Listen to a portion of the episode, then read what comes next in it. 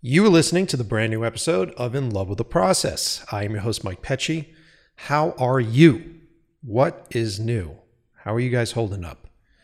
Um, I haven't done this yet, and I'm going to take the time to do so now. I just wanted to take a moment and talk about um, the horrible incident that occurred on the set of the indie film Rust, uh, in which um, the talented and amazing cinematographer, mother, um, just amazing all around person, Halyna Hutchins, uh, was killed. Um, a prop gun was fired. Um, there's a I, I don't know when this episode comes out. This episode may come out, and more information may be released by that point. Um, there's been a lot of news and speculation from what's happened on set. I just I just want to take a second and say that uh, something like this um, is terrible, and something like this shouldn't happen. And uh, I, I think everybody's had the same reaction, where you hear about this incredibly uh, talented and wonderful artist and and fucking mother to a child and a, and a wife to a husband um, being killed over something so stupid.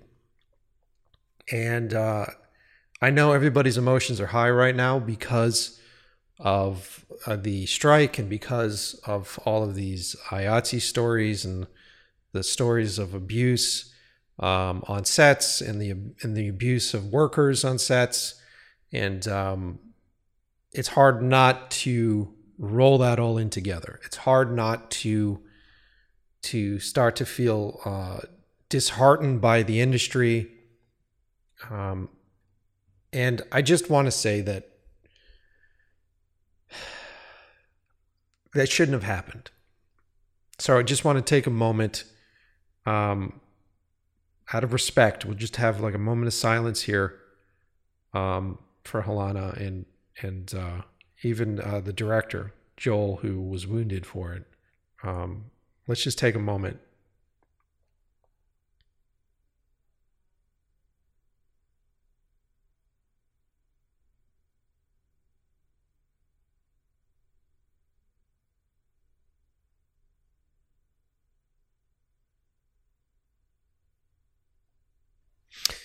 So yeah, like uh, like I was saying, events like that hit us or seem to hit us so hard because it just seems ridiculous. It seems uh, asinine, and and oftentimes when you're not there and you don't understand um, the the situation, which I don't, I wasn't there.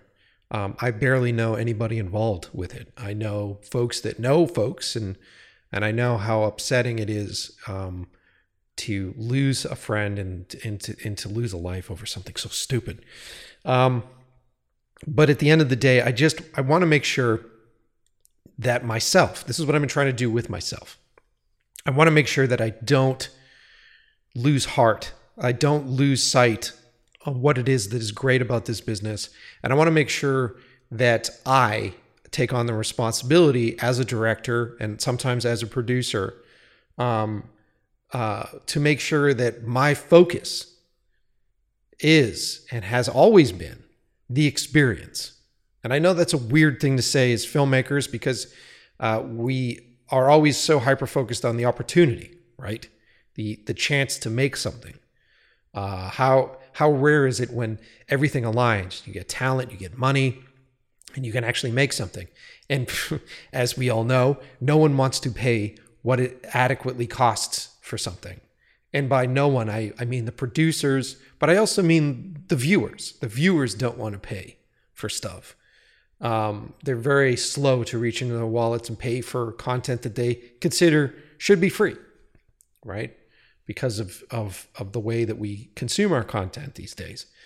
Um, and all that has an effect on the creation of, of, of material, on how much money you get from folks, and whether or not someone that is putting up that capital feels like they can recoup that cap capital. And I'm not saying all productions are that way. There are those stories and there are those situations where you feel like people are trying to shoot things for as cheap as possible so that they can make such a huge profit. And the profit margin seems ridiculous on a lot of these things. Um, I don't know. A while ago, I came to this conclusion, and I talk a bit about it further on this episode. Um, for me, I think the most important thing, I dare say more important than the final film, is the experience that I have making it. And a big portion of that experience are the people that I make it with, are the folks that I create with, that I dream with, that I share time with, I share food with, I share beer with. Uh, the people that are so excited to be in this industry, the folks that want to throw everything into it. They give away, they give up so much for an idea. They give up their family time, they give up a majority of their lives to do the most important aspects of filmmaking pull cable, turn on lights, drive actors to set, dust an actress's face, learn lines, say things on camera, get behind the camera, stand in front of a prop gun. I just, at the end of the day, my mantra has always been it's about the experience. It's about this time shared. And so many of my films that I've done and so many of my projects that I've done, uh, we hustle, we focus, we edit them, and we put them out. And some of them people still talk about, but most of them people don't. so if the only reason why we're doing this is for attention, or if the only reason why we're doing this is for acclaim or awards or money, uh, eventually that goes away. What doesn't go away are all my memories, the moments that are just in there, these flag posts, these, these little markers in the trail that is my life, in the trail that has been 20 years of doing this. And like so many of you listening to the show that work in the industry, we all have those nightmare stories, those, those crews that we've worked on, where the producers are so hyper focused on making a film, on cutting corners, on saving money, and they are cutting them from the wrong places. The idea that you're not going to feed people what they need to be fed, the idea that you're not going to pay for hotels, the idea that you're not going to allow for adequate turnover time, the idea that you're not going to make sure that the set is safe.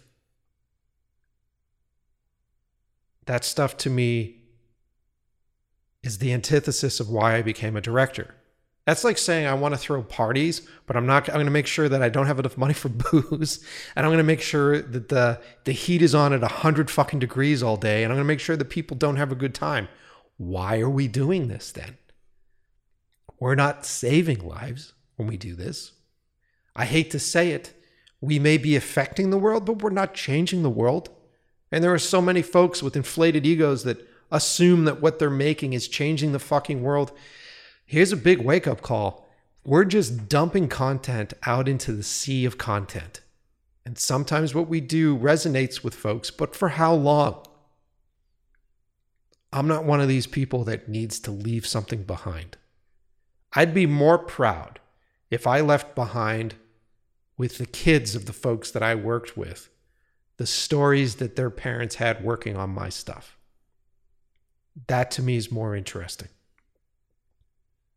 And I know it's selfish and I know it's weird to say. And I'm not saying that I don't think that the content that we create is important. And I'm not saying that I'm not hyper focused on making great movies and, and telling good stories but it's not as important to me. It's the people that I get to do it with. So if you're in this business, if you're getting into this business to become fucking famous, if you're getting into this business to make an assload of money, if you're getting into this business to get up on that stage and cross your arms and go, see, I did it, you really need to consider a few things. One, our climate is changing right now. They've become self-aware. these crews, these these these people that have been abused have become aware of the fact that just because you say that this is the way it is and that this is the way it's going to be, you're going to have to get used to eating shit on in this industry we're becoming aware that that doesn't have to be the way. And with all these horrible stories that we're hearing about how shitty sets can be and how much people are taken advantage of, I also understand that as a culture right now, we become addicted to bad news. We become addicted to getting angry. That's what we do. Dopamine and all that bullshit. So there's a lot of us that are completely focused on that. I would like to start talking about the good people, the people that do things because they love people. And there's a lot of them out there, and you do interact with them on film sets and on film crews. And folks that care about the people that work with them, you want to attach yourselves to them for life. I've talked about it on the show in the past. My experiences being on the Farrelly Brothers sets. They're good people, amazing people to work for, with crews that will do anything for them because they care and they're responsible. That's where I learned it. And so, I don't know. Like I said, at the end of the day, what happened on that set was terrible. But I also want to make sure that we don't think that the entire industry is this way. This show's called In Love with the Process because I am in love with the process of filmmaking. And it's going to be my goal to make sure that I tell you guys about great experiences, that I inspire you to create great experiences. And I don't know how to do this other than to invite you on one of my sets or to hopefully uh, make sure that you go work for someone that does a really great job at running a set. That that's what we all want. That magical moment that we're all looking for, it doesn't come from being super focused on creating the perfect film. Mm-mm, it doesn't. It comes from people that are hyper focused on creating a great experience. Within that great experience, great performances are found. Within that amazing experience, inspiration from set design, from wardrobe, from your team is found. If it's a great film experience, you're crying on set. And you're crying on set not because someone was murdered, but because this is those life changing, beautiful experiences. And they're not made by accident, they're crafted the same way a director will craft a scene, the same way a cinematographer will craft the lighting. A great production staff will craft a great experience. It's my goal to try to promote that and to make sure that we're all hyper focused on the good stuff. And to make sure that we learn from the shit and the bad stuff. And make sure that we're also aware when we're being emotionally manipulated by the bad stuff. Man, it sucks. It does. It's a heartbreaking situation, but if anything, you want something like that to leave behind something solid, to enact change. And there's a lot of talk going around where people don't want to have uh, guns that fire blanks on sets anymore. That's not going to fucking change it. I mean, they could have been killed by anything. Could have been a fucking helicopter flying too close to the ground. It could have been a, a lighting rig that wasn't mounted to the ceiling correctly and fell on an actor. Ultimately, that came to pass. All of those things come to pass when you're not focused on the people. You don't have empathy for the amount of time it takes. You don't understand whether or not you can physically afford to do that thing, which is a dangerous statement to make.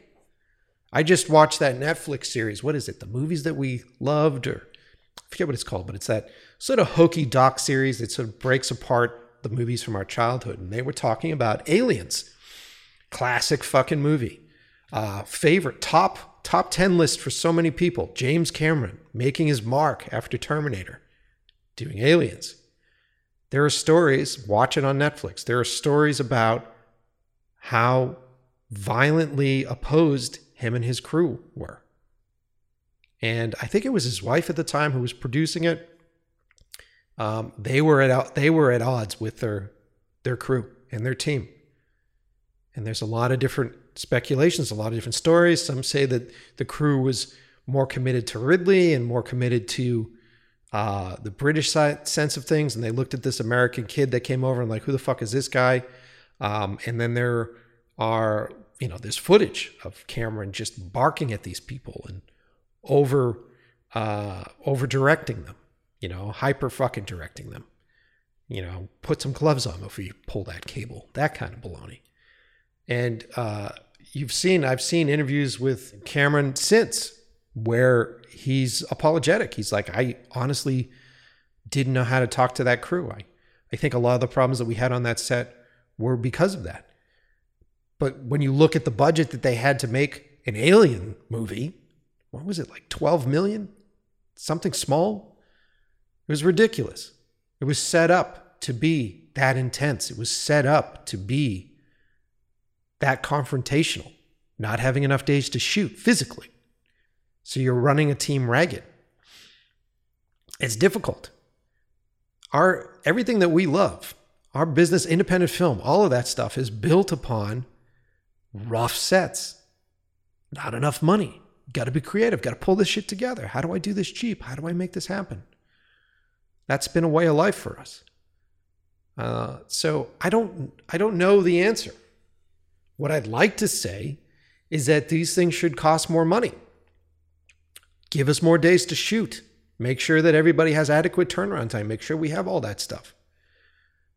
But can we really afford that? Does the industry does the pay is the payout enough for that? And I know that we look at these movies that do well, right? Movies that only cost, you know, 3 million, 4 million and they make 150 million and you look at that one movie and you go, "Well, fuck, look at the spread." But then how many hundreds and hundreds of films that uh, someone will drop 10 million on and, and they don't make money.